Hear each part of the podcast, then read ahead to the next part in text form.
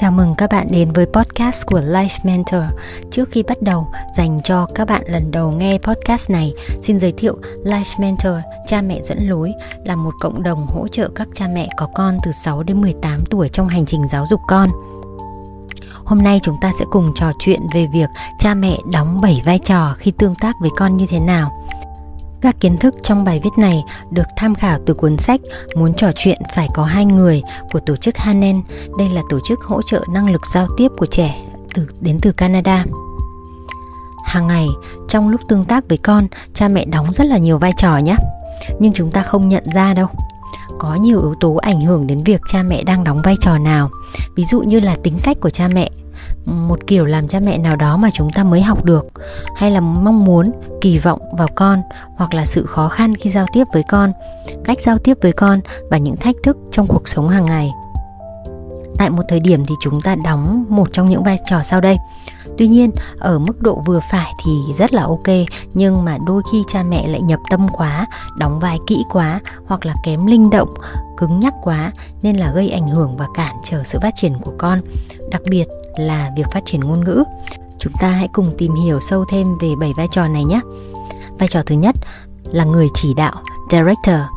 Cha mẹ chỉ đạo cuộc sống của con mỗi ngày, lên kế hoạch xem là con ăn gì, mặc gì, khi nào thì đi ngủ. Chỗ này thì vẫn chưa sao nhé, bởi vì việc sắp xếp tổ chức cuộc sống của gia đình vẫn là thường do cha mẹ lên khung chương trình mà. Nhưng mà khi cha mẹ đóng vai trò chỉ đạo quá nhiều quá thường xuyên họ nói hết phần của con bảo con phải làm gì phải làm như thế nào. Cha mẹ không nhận ra rằng là họ đang chỉ đạo quá đà và can thiệp quá sâu vào quá trình học hỏi của con trẻ học được tốt nhất thông qua việc tự dẫn dắt các cái tương tác với thế giới. Ví dụ nhé bạn lan muốn tìm một trang sách có hình khủng long ở trong sách nên là bạn ấy cứ lật lật dở dở quyển sách mà không tập trung đọc vào cái trang ở trước mặt. Bố của bạn Lan thì ngồi cùng rất là khó chịu và nhất định yêu cầu con phải đọc từng trang không được lật dở lung tung. Theo bố của bạn Lan thì đọc sách phải từ tốn, trân trọng sách và phải lần lượt thì mới hiểu sách được, nhưng bạn Lan đang không làm như vậy. Thứ hai, vai trò của người kiểm tra, tức là tester. Ví dụ, bạn Bình đang chơi xe tải nhưng mà mẹ bạn mình cứ liên tục hỏi xe tải màu gì hả con? Con đếm xem có bao nhiêu bánh nào? Có mấy người ngồi ở trên xe đây hả con? Và các cha mẹ thấy có quen thuộc không? Giống như là chúng ta lúc mà chúng ta ngồi học cùng cạnh cùng với con ấy Mẹ của bạn mình đang đóng vai trò tester, vai trò người kiểm tra và mẹ suốt ngày chỉ hỏi và hỏi thôi, không để ý xem là con hứng thú cái gì hay là con thích cái gì. Cha mẹ nào cũng mong cho con học được nhiều kiến thức và nhiều kỹ năng. Nếu như mà con chưa phát triển đủ được như mong đợi thì lại nghĩ rằng là con cần phải học nhiều hơn nữa vì thế lại ra sức giúp cho con học. Vì thế họ đóng vai trò làm người kiểm tra tester. Họ hỏi đủ thứ câu hỏi để xem xem con đã học được gì chưa điều này thì mình thấy rất rất nhiều trong quá trình tư vấn. Các cha mẹ hay cho con làm quá nhiều bài tập, tức là đầu ra để kiểm tra năng lực của con.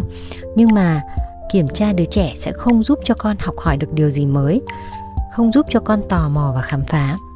Một đứa trẻ học tốt nhất khi mà con vui, con hứng thú và cha mẹ hòa mình vào niềm vui, niềm hứng thú đó của con. Thứ ba, cha mẹ đóng vai trò người mua vui, entertainer vai trò người mua vui của cha mẹ thì đương nhiên là rất vui rồi. Họ làm đủ thứ trò để giữ cho con trẻ vui vẻ cả ngày. Họ cũng lo sợ rằng nếu như mà con không có gì làm á, con ngồi buồn tha thần một mình, thấy thời gian trống trống của con là họ cứ thấy sao sao. Người mua vui thường dẫn dắt cuộc chơi. Cha mẹ nói và chơi là chủ yếu. Vấn đề là trẻ không có nhiều cơ hội để tương tác và trở thành một phần của trò vui đó. Để học ngôn ngữ, trẻ cần phải chủ động tương tác ví dụ như bố liên tục nhìn nhìn vào cái đồ chơi của con và nói này, con nhìn vào con voi này, con voi đang chuẩn bị ăn lá cây đấy. Con voi gặp con hổ này. Xin chào bạn hổ bạn hổ đang đi đâu đấy? Con hổ nói, gừ gừ. Cứ như thế bố nói cả buổi, cả ngày, con chỉ có ngồi xem thôi. Con không có cơ hội tham gia vào trò chơi một cách chủ động. Hiểu được điều này thì các bạn sẽ thấy mô hình ở các trường mẫu giáo cổ điển rất là kỳ cục nhé cô giáo ngồi giữa này các bé vây xung quanh này. Cô nói xong các con ngồi nghe. Và thỉnh thoảng thì cô gọi một bạn lên để thực hiện để biểu diễn hoặc là để đọc một cái gì đấy. Còn các con còn lại làm gì? Cứ ngồi im xung quanh quan sát một chỗ để lắng nghe. Bạn nào được gọi lên thì mới lên để biểu diễn. Đó, từ mẫu giáo 2 tuổi đã như vậy thì chúng ta hiểu là vì sao mà con lên đến cấp 3, lên đến đại học các con vẫn bị động trong việc học tập. Thứ tư, cha mẹ đóng vai trò người giúp đỡ, helper. Khi mà đứa trẻ gặp khó khăn trong giao tiếp, cha mẹ thường giúp trẻ ngay. Họ thường đóng vai trò người giúp đỡ để làm mọi thứ cho con. Họ cũng rất là sốt ruột, rất thương con. Họ muốn giúp đỡ con ngay. Cha mẹ có con càng đặc biệt thì sẽ càng làm điều này rõ hơn. Khi mà cha mẹ giúp đỡ con quá nhanh, sẽ không thể nhận ra là con có thể giao tiếp thế nào và điều gì thực sự làm cho con hứng thú. Ví dụ, mẹ nói, Ôi con có muốn mẹ lấy cho con cái cốc hay không? Khi mà bạn san san đánh rơi đồ chơi và mẹ biến thành người giúp đỡ ngay lập tức chạy đến giúp cho bạn san san và không để cho bé có cơ hội làm điều gì và cũng không có cơ hội nói rằng mẹ ơi mẹ giúp con điều này chúng ta thấy rõ nhất ở việc bà trông cháu các bà rất rất hay lập tức giúp trẻ con luôn, không đủ kiên nhẫn, chờ đợi cho trẻ nói, để chờ đợi cho trẻ xoay sở hay là vất vả để làm việc gì đó. Vai trò thứ năm, cha mẹ đóng vai trò là người di chuyển, mover. Cha mẹ của trẻ nhỏ thường rất là bận rộn, danh sách những công việc mỗi ngày dài lê thê. Và để cho đúng lịch trình thì họ phải di chuyển và làm việc rất là nhanh. Tuy nhiên cha mẹ đóng vai trò mover người di chuyển thường xuyên đánh mất cơ hội tương tác với con và nói về những điều mà con hứng thú. Điều này thể hiện rõ nhất ở những cha mẹ đang sống ở đô thị đi làm công sở có thời gian eo hẹp và cứ đúng 7 giờ 30 là phải ra khỏi nhà. Con thì cũng phải nhanh nhanh chóng chóng hoàn thành đúng nhanh nhiệm vụ để đi học. Việc dành ra thêm 15 phút để giải quyết cái nỗi niềm của con dẫn đến là cả mẹ và con cùng bị muộn giờ là điều rất rất xa xỉ. Ví dụ, mẹ bạn Mây rất là bận rộn và chỉ có 30 phút để đi siêu thị thôi. Sau đó phải về nhà để làm việc khác. Mẹ có một đống deadlines đang chờ. Mẹ không nhận ra rằng là bạn Mây đang cố gắng nói điều gì đó với mình. Mẹ chỉ có thể nói là Con ơi, 6 giờ rồi, chúng ta phải đi nhanh nhanh thôi con Thứ sáu, cha mẹ đóng vai người quan sát, watcher Đôi khi cha mẹ muốn tương tác với con mình lắm Nhưng mà lại không chắc là nên tham gia thế nào Cuối cùng, họ chỉ có thể đứng nhìn con Hoặc bình luận những gì mà con đang làm, Đứng từ xa thôi với tư cách là người quan sát Điều này đặc biệt đúng khi mà trẻ không thể hiện sự quan tâm lắm và cũng không hứng thú tương tác.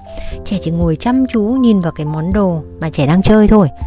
Và trẻ cần thời gian để khám phá và tự học. Để học ngôn ngữ thì trẻ cần sự tương tác với cha mẹ. Điều này mình gặp rất rất nhiều khi mà tư vấn cho các cha mẹ. Các câu hỏi tưởng như rất rất đơn giản, nhưng lại không hề đơn giản chút nào. Chị ơi, em không biết nói gì với con trong lúc chơi cả.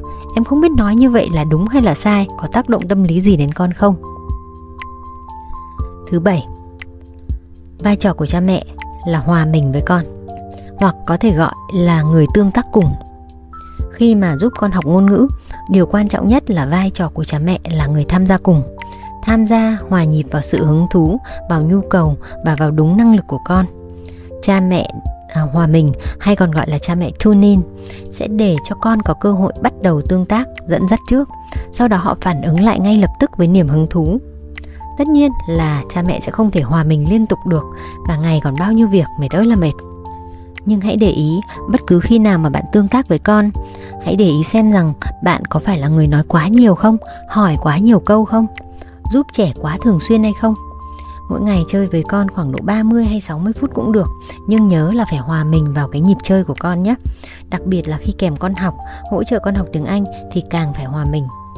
Ví dụ nhé, bố bạn Lan sau khi biết được rằng là con thích tìm cái con khủng long ở phía cuối của sách chứ không phải là nghịch sách vô tổ chức thì bố đã nhận ra là không cần phải làm người chỉ đạo, tức là director nữa không nhất định phải đọc từng trang sách nữa, mà bố đi theo sự dẫn dắt của con và cùng con lật đến trang sách có khủng long, đồng thời trò chuyện và tương tác với con về con khủng long đó.